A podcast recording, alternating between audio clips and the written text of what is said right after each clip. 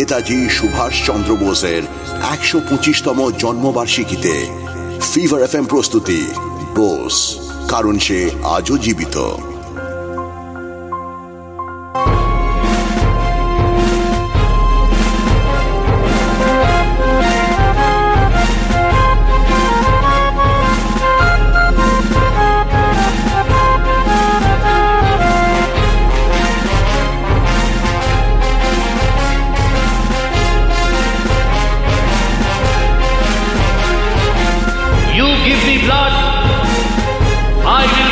Freedom.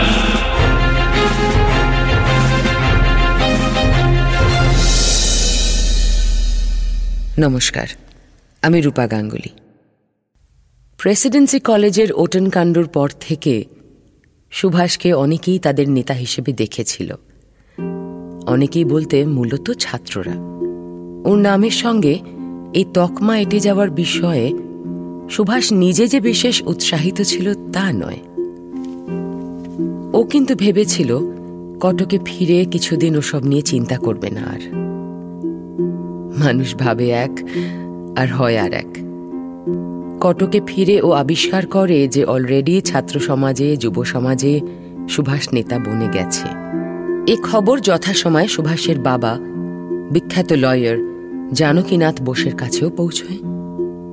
তিনি বেশ খানিকটা চিন্তিত হয়ে পড়েছিলেন এবং ভাবছিলেন যে এই ছেলেকে কীভাবে এসবের থেকে বাইরে বের করে আনা যায়। বাবা মায়ের চিন্তাও তো অযৌক্তিক নয়, তাই না? আবার অন্যদিকে, সুভাষেরও কলকাতায় ফিরে আসার প্রবল ইচ্ছে ছিল। কটকে যে ওর আর ভালো লাগছিল না তা নয়। আসলে সুভাষ কখনোই মন থেকে মেনে নিতে পারেনি ওর কলেজ থেকে বহিষ্কার হওয়ার ঘটনাটা। সুভাষ মনে করত ও যা করেছে নিঃসন্দেহে তা ভুল নয়। কিন্তু স্টুডেন্ট জীবন শেষ হয়ে যাক এমনটাও তো চাইনি। তাই ভিতরে ভিতরে পড়াশুনোর জায়গায় ফিরে যাবার জন্য একরকম ছটফটানি ছিল সদাই। সে সুযোগও চলে এলো শীঘ্রই।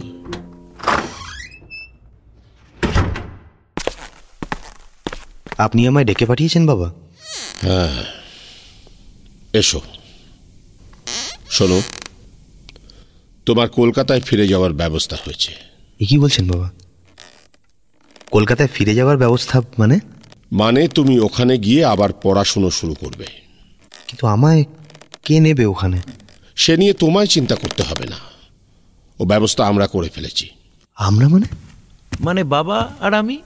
মিস দাদা তুমি? আমায় আগে বলনি কেন?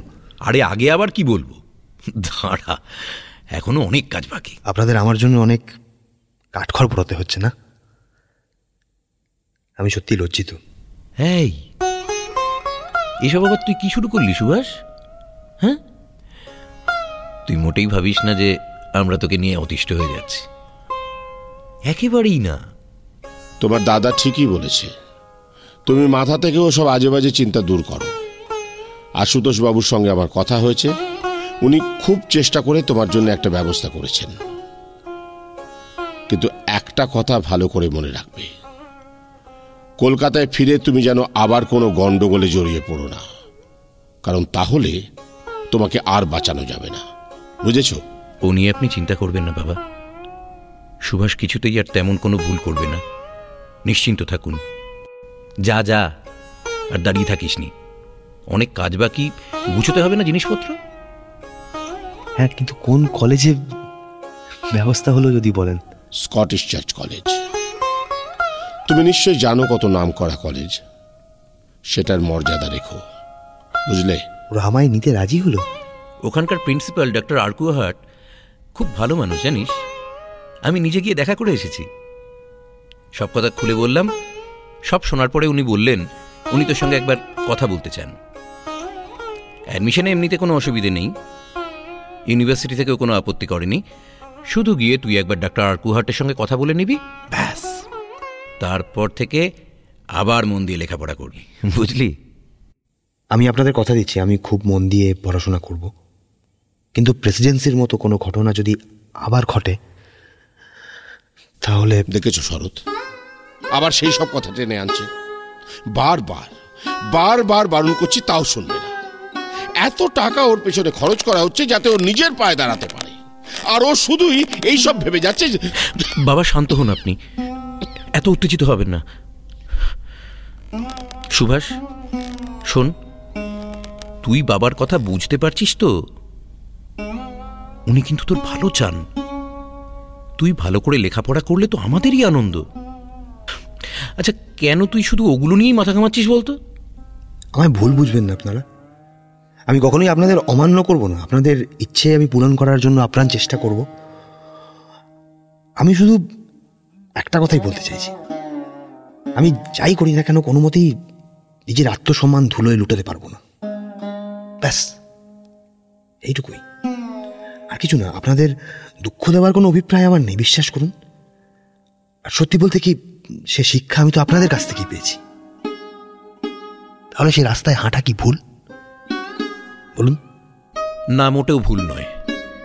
তুই যা ভাবছিস, ঠিকই ভাবছিস। কিন্তু আমাদের একটা কথাই বলার।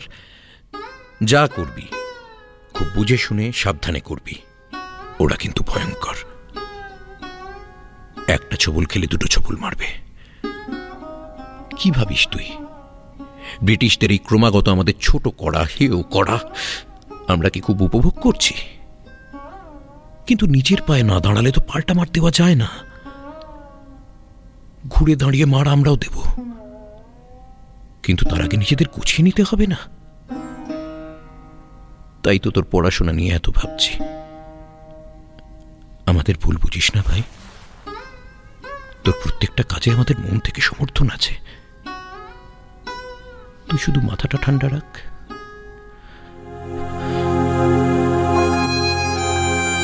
শুনছিলেন ফিভার এফ এম প্রস্তুতি বোস কারণ সে আজও জীবিত।